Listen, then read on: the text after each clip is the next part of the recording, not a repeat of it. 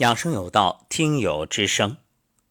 自从我们的系列节目《百人养生谈》开播以来，很多听友和我联络，都想谈一谈自己与节目结缘的经过，以及通过节目的收获，还有自己的感受体会，希望能够给更多听友以帮助。那么今天我们就邀请一位男士走进节目，来谈一谈自己。对养生方面的理解。大家好，我是小伟，今年三十三岁，来自山西太原。听老师的节目已经有一年零八个月了，一直都是默默的关注。在一九年的春节时，听老师讲站桩，那会儿都不知道站桩是什么，我就搜索，正好 QQ 有个站桩群，申请后马上分群主分哥就同意了。跟随他系统的学习了一拳中的红原桩，走上了锻炼的这条路。三个月以后，因不能时刻的调整，改练家里八十三岁爷爷的新一拳基本功，我很庆幸坚持了下来。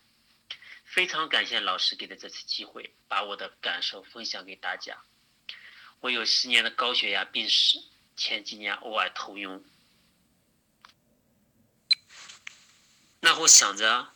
我才三十二岁，不能把自己的身体交给医生。听养生有道，结缘站桩，结缘梧桐老师。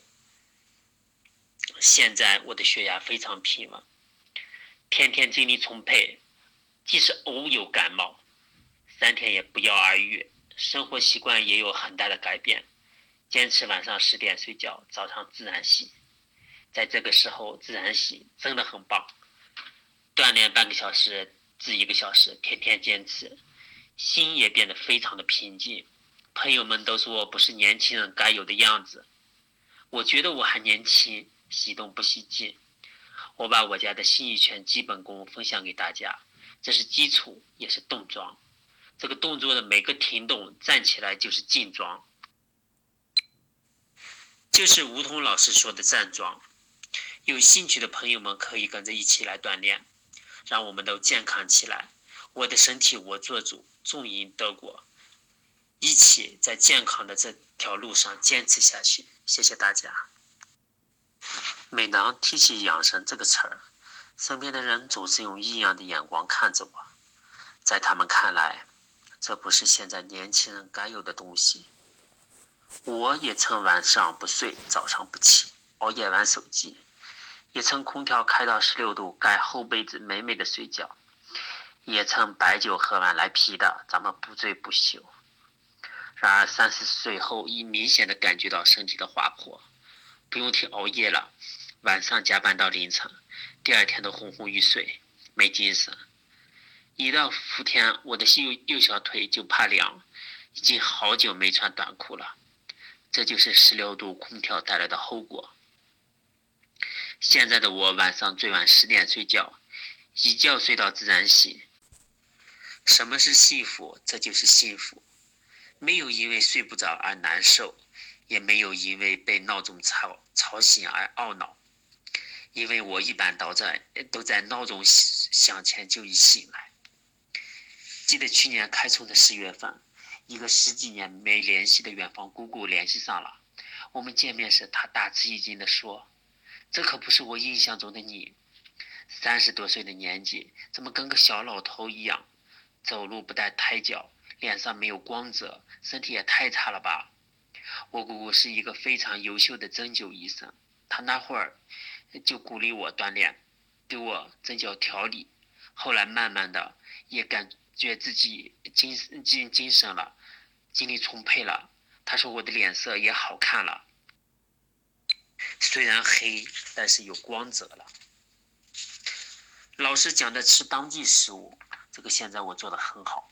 我很少去买菜，家里老人都在农村，他们种下什么，我的餐桌上就吃什么。这个世上的幸福莫过于我已经三十三了，还能吃到八十岁的爷爷、八十岁的姥姥姥爷亲手种的无公害蔬菜。夏。那春天的时候，勤劳的母亲会漫山遍野的给我们挖野菜吃。夏秋季节，山里的蘑菇是我的最爱，姥姥的小菜园是我孩子的最爱。各种各样的蔬菜，承载着满满的爱，伴随我们这么多年，这是最好的、最健康的，无有其一。爷爷二十多年来，我看他就没多少变化。他的养生观是教会了我，运动不能过量，锻炼因循序渐进，锻炼是因用意不用力，头上轻微冒汗就止，天天坚持，身体会一天比一天好。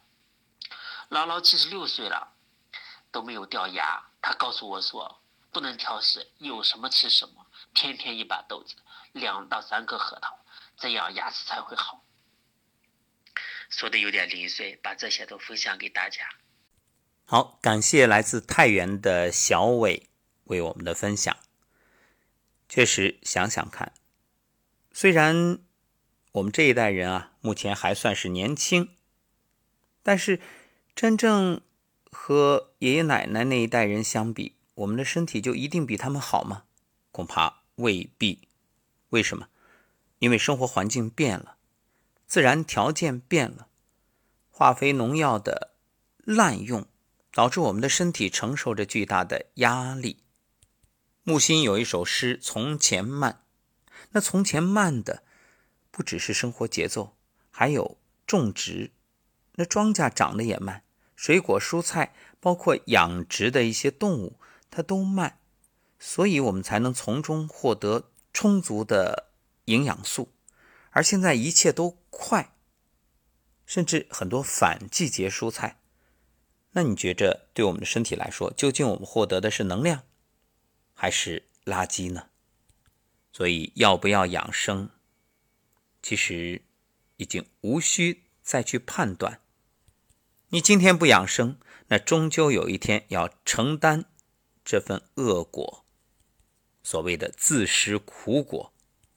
感谢小伟的分享，也愿更多年轻的朋友能够因此被唤醒，真正加入我们的养生大家庭，一起一边听节目，一边养生，一边分享自己的心得，帮助更多人。